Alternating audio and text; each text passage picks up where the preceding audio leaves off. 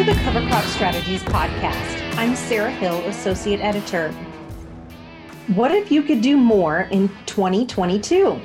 Terrasym by New Leaf Symbiotics utilizes the power of microbe technology to increase yield, improve nutrient uptake, and achieve stronger ROI, and is now available in convenient planter box application for corn and soybeans. To learn more and sign up for the 2022 risk-free satisfaction promise, visit newleafsym.com slash 2022. That's newleafsym.com backslash 2022. Today, I'd like to introduce Jim Denise, a grower from Parkhill, Ontario. Jim will be talking with us about a little bit of what he'll be sharing during our soil health panel at the Fall 2021 National Cover Crop Summit. Welcome to the podcast, Jim. Hey, Sarah. Nice to be here. So, uh, to start us off, give us a basic overview of your farm. We're a mixed farm uh, in southern Ontario. Um, we farm about 10 minutes from the shores of Lake Huron. Uh, we're surrounded by the Great Lakes actually down here. We're cash crop, uh, farrow to finish swine. Uh, we do some seed sales for regional actually Canadian seed company called Maizex Seeds, and we do some custom work as well. Okay, how long have you all been farming at that location? Uh, my dad's been here since uh, was it early mid seventies um, when he moved from the other side of town off home farm, and I joined in here full time around ninety eight. Okay. Uh, my brother and dad are still still here. And how many total acres is included in the farm operation?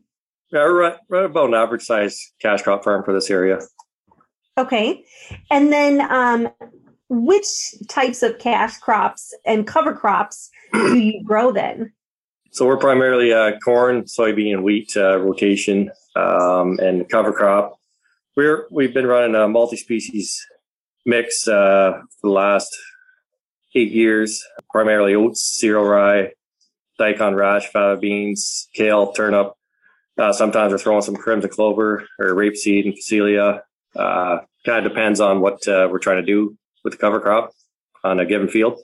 So, uh, do you all have any livestock then as part of the operation? Yep, we're farrow to finish swine. Um, so yeah, we got lots of lots of pigs here. Okay, very good. So you mentioned that you all have been using cover crops for eight years.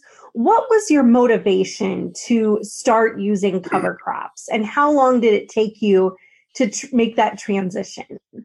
Actually, we've, we've always dad's always used cover crops. I was always um, the go-to was red clover, frost seed into the wheat, uh, the winter wheat in the spring.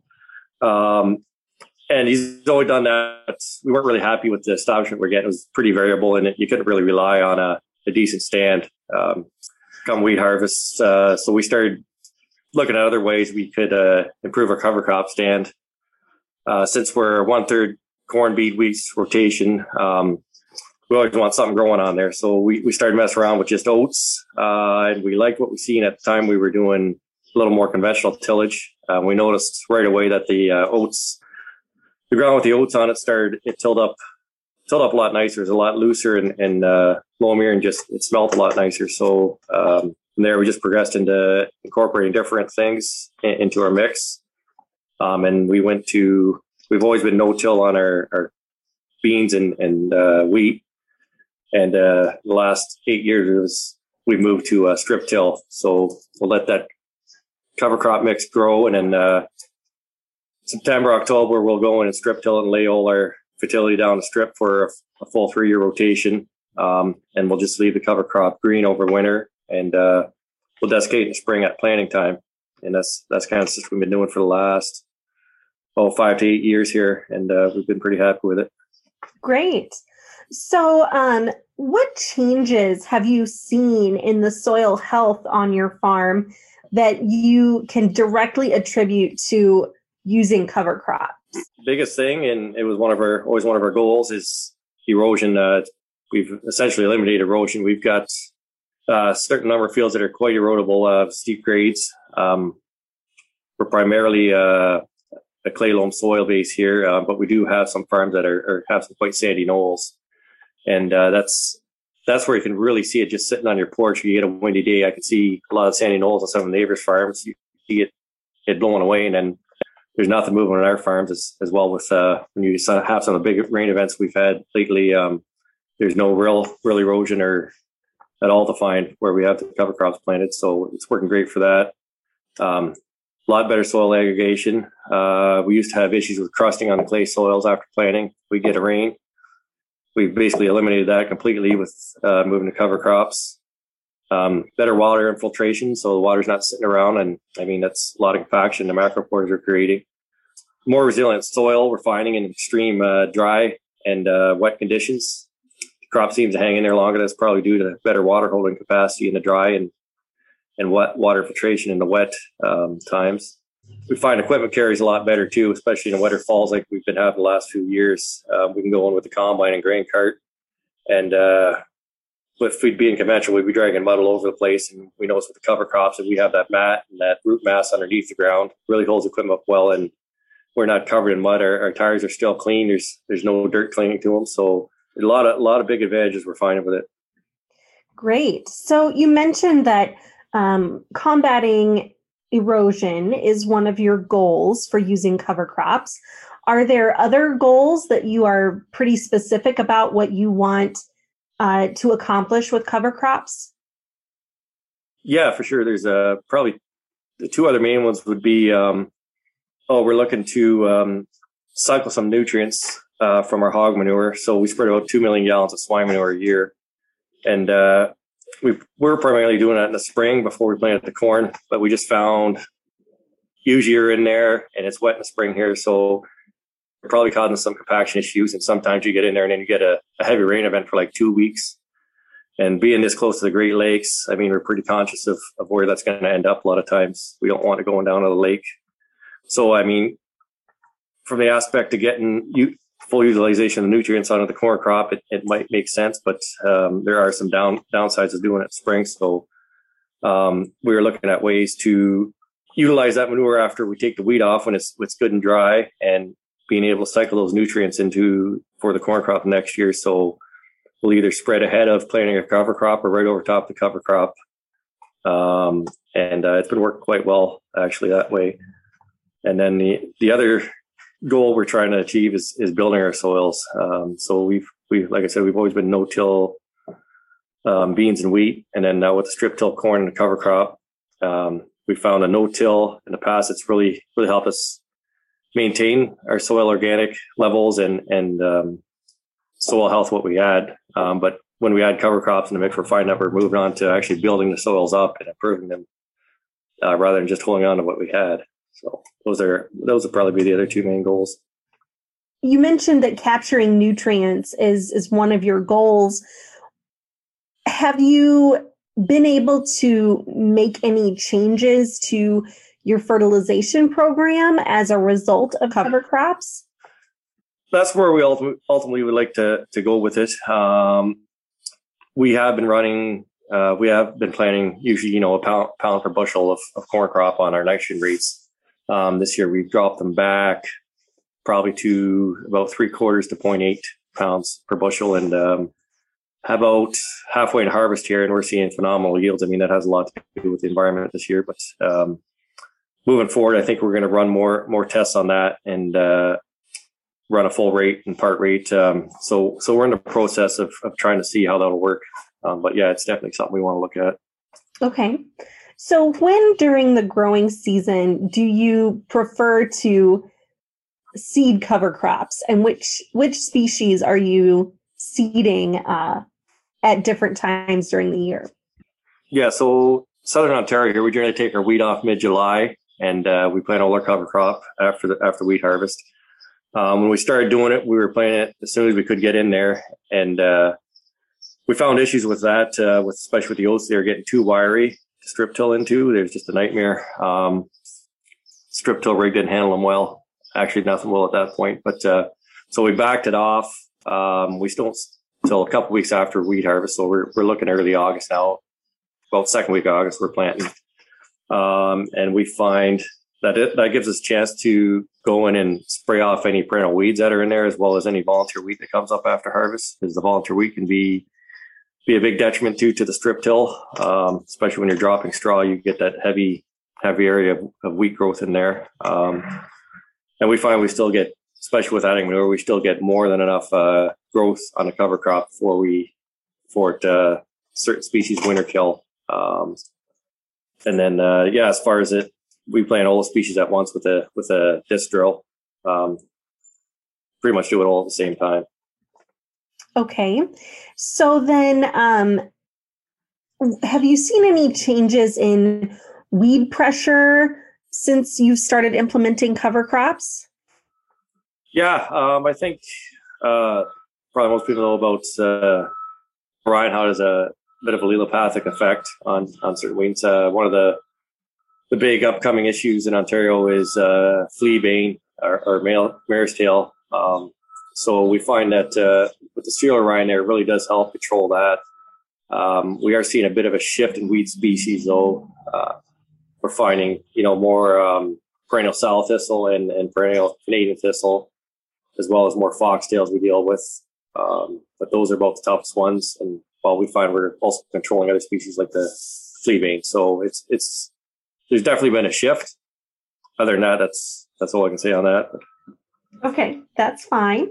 Um, so with your strip tilling, have you had any experience planting green cash crop into that green cover crop? Yeah, um, so yeah, with the strips, we do leave the, the cover crop green over winter. So the, the cereal rye and a lot of times the kale, um, and even some of the the uh, daikon radish and turnip, and and when you had real mild winters like we have the last few, even some of the old survive over winter. So we've got a fair bit of green there in the spring. Um, and uh, yeah, when we plant, the field's just green. Like it's depending on the field, you sometimes have a hard time even seeing the strips uh, between the cover crop. So we plant right into that. We, we try and desiccate it just ahead of planting. So uh, the plan is to have the cover crop pretty much killed off by the time the corn comes up in a, a week or two, depending on uh, how early we plant. So. Okay. So, um, how long did it take to see some of those soil health benefits that you talked about that you're starting to see? Was it was it pretty immediate response, or did it take a little bit of time to to see the, some of those changes? Uh, yeah, like when we started with the oats and we were conventional tilling them in, in the fall, uh, we definitely seen higher soil tilth in the fall right away with that. And then moving to later on to our strip till system, um, yeah, just the soil aggregation and and the, the amount of earthworms we have on our, our strip till ground compared to the guys that have conventional is it's, it's astonishing. Like you can pick up any handful of soil and and you've got you know five to ten worms in a handful of soil. It's it's pretty crazy. Um, and yeah, just all the other things like water filtration. It's it happens pretty quick. Really, it's um, and actually, I mentioned earlier how the mat of the mat of cover crop in the fall kind of helps carry the equipment. Um, we're noticing now, after being at this for so many years, that uh, that mat of organic matter is starting to break down a lot quicker in the fall. It used to be when we started out, you know, there'd be a lot of that left there, and now in the fall, pretty much the worms pull it all underneath, and and you'd have a hard time anymore telling the difference between uh, the ones that had a huge amount of strip till at planting versus the ones that, that were conventional till that just the worms seem to eat it all off. So that yeah, I just attribute most of that to the soil biological activity. Wow, that's amazing. So uh, you mentioned that you try to get uh, your cover crops um, killed off before the corn crumbs up. Um, how? What method do you use to terminate those cover crops then? Um, the main one is just a leader and quarter 540 active glyphosate was the main one we've been using. Um, the odd time, depending on what weed species are present as well, we'll throw in some 2,4-D or maybe some dicamba. But uh, yeah, nothing, nothing too crazy outside of that. We'll be right back to the podcast, but first, I want to thank our sponsor. What if you could do more in 2022? Terrasym by New Leaf Symbiotics utilizes the power of microbe technology to increase yield, improve nutrient uptake, and achieve stronger ROI, and is now available in convenient planter box application for corn and soybeans. To learn more and sign up for the 2022 risk-free satisfaction promise, visit newleafsym.com slash 2022. That's newleaf, S-Y-M com backslash 2022. And now back to the podcast. So, have you noticed any differences in soil temperatures that are related to cover crop use?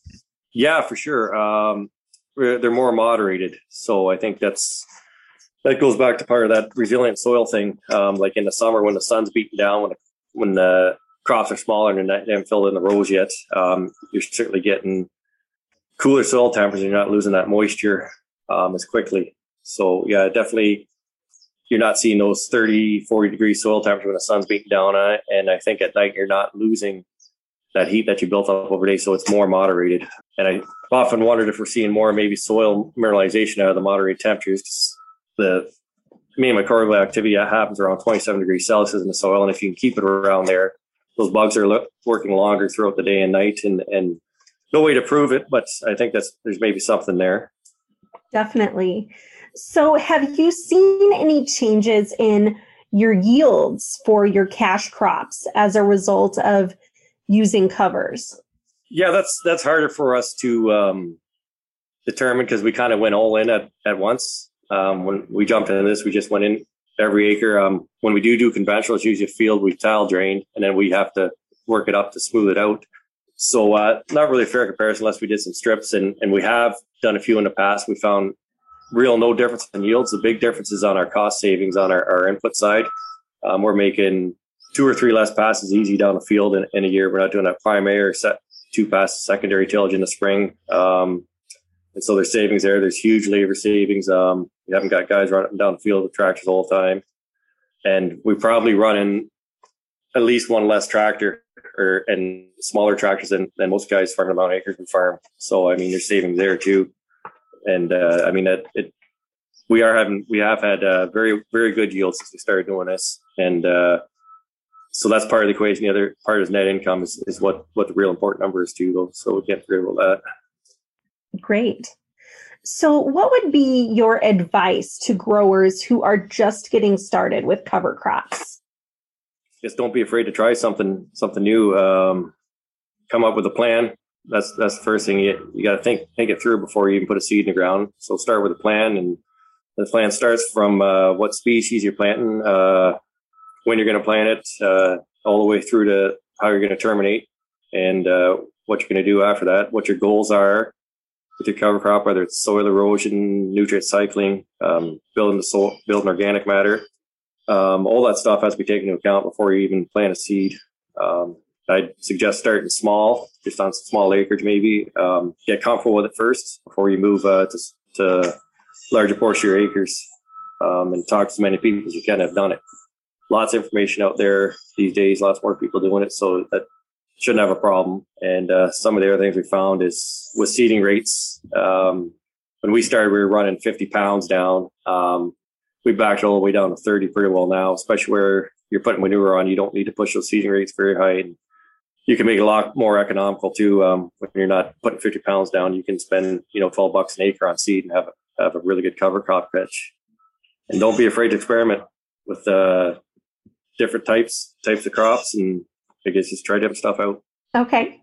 Have you seen, um, any challenges with having a short growing season up in Ontario? Um, I know a lot of our, our growers um, also live in northern parts of the, the country and here in the United States, but um, has that been a challenge for you all to overcome with cover crops? No, not really. I mean, when, when we got into this, you heard a lot of guys say, well, it can't be done here. We have too short a growing season. And, and I still hear that from guys that are further north. And um, actually, growing season isn't an issue at all. We grow up to 105 day corn here. So um, I guess there's lots of places in the U.S. that probably are about the same area we are. I guess the only issues we've run into it was when we started with the strip till. Um, we terminated the, the, cover crop in the fall, and that that posed some huge issues in the spring with that uh, organic mat laying down. The soil wouldn't dry out underneath it, and uh, once we moved to state, keeping it green in the spring, um, it fixed that problem. And actually, we're we're a day or two earlier on where we have the cover crop going versus conventional till. So we found an advantage to having the cover crop with the shorter season, if, if anything. Great.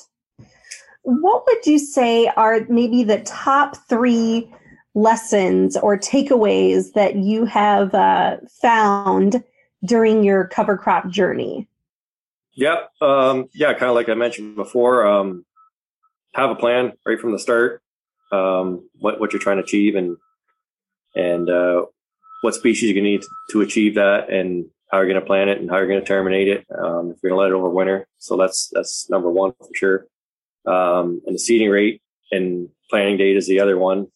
Uh, so you got to don't try and plant too many seeds per acre because it's just going to cause you more problems down the road. And uh, depending on what you're trying to do, we found you know we found out don't plant too early because it, it, could cause you problems as well, especially if some of those oats and stuff start going to boot. Um, and uh, like guys putting certain varieties and could go to seed too and just just cause turn into a weed down the road. Um, and the other thing is, yeah, just try different things. I guess that that's the three takeaways for me.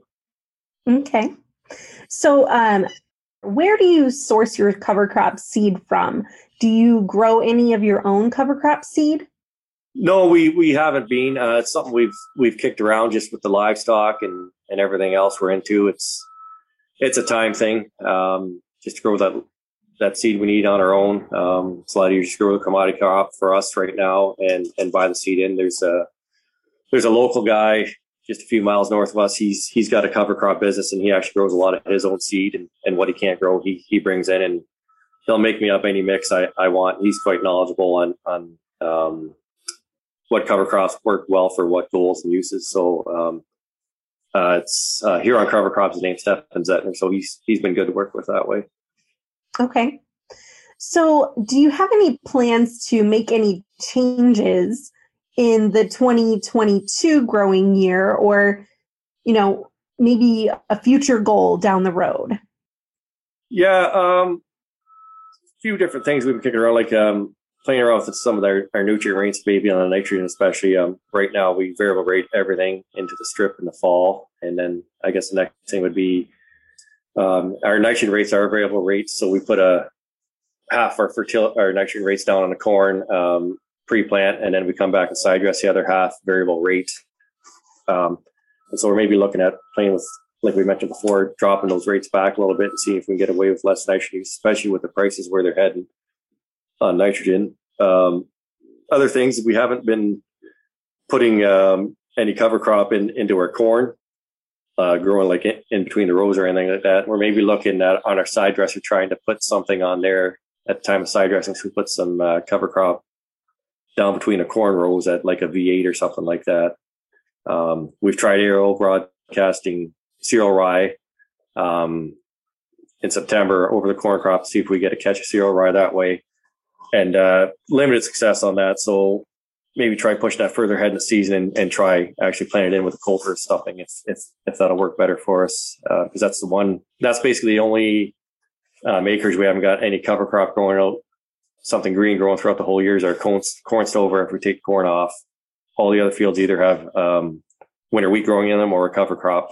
Um, so it'd be nice to be able to get every acre there, but uh, we haven't figured out how to do that quite yet. So it might be something we mess around with. Okay, very good.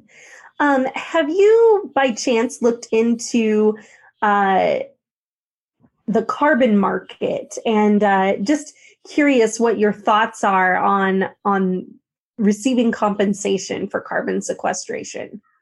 Yeah, I mean, it'd be nice to get paid paid something extra for what we do. Um, right now, we're getting paid just by I think our, our, increased net income per acre. But yeah, it'd be nice to be recognized that way too. When um, in Canada we do have a carbon tax, and it's it is becoming quite substantial. I think it's it's cost around twenty cents on a liter of gas and diesel. So um, if we are sequestering carbon, it would be nice to have some come back the other way for sure uh, it's something I keep an eye on. There's no real established market in Ontario that I've seen. So, you know, I definitely keep my eye open. I guess if I do come across something, the devil's in the details, I suppose, because I've heard a lot of these um, contrast guys are signing. They can't, if they do till it up for the next 20 years, they owe the money back or, or certain clauses in there that, that could harm them in the long term um, and maybe help have them lose some control over their, what they do with their acreage. So, but yeah, especially with the carbon tax here in Ontario, it's something I'd love love to be able to get some money back, um, being that we are putting some carbon back into the soil. Great. Well, that's all the time we have for today. Thanks so much for joining us, Jim. Good talking with you. Join us for the Fall 2021 National Cover Crop Summit for, on November 16th and 17th for two days of convenient online cover crop learning. It's free to sign up, but listeners of this podcast are invited to save 50% on all access registration for VIP benefits. With this exclusive discount, you can pay just $25 for access to a can't miss lineup of on demand learning sessions featuring today's most successful cover crop adopters, researchers, and agronomists sharing their best seeding strategies, grazing and feeding tips, variety selection secrets, and more. Visit covercropstrategies.com slash summit and use discount code podcast25 at checkout. Once again, I want to thank our sponsor. What if you could do more in 2022? Terrasym by New Leaf Symbiotics utilizes the power of microbe technology to increase yield, improve nutrient uptake, and achieve stronger ROI, and is now available in convenient planter box application for corn and soybeans. To learn more and sign up for the 2022 risk-free satisfaction promise, visit newleafsym.com slash 2022. That's newleafsym.com backslash 2022. For more information about all things cover crops, visit us online at covercropstrategies.com.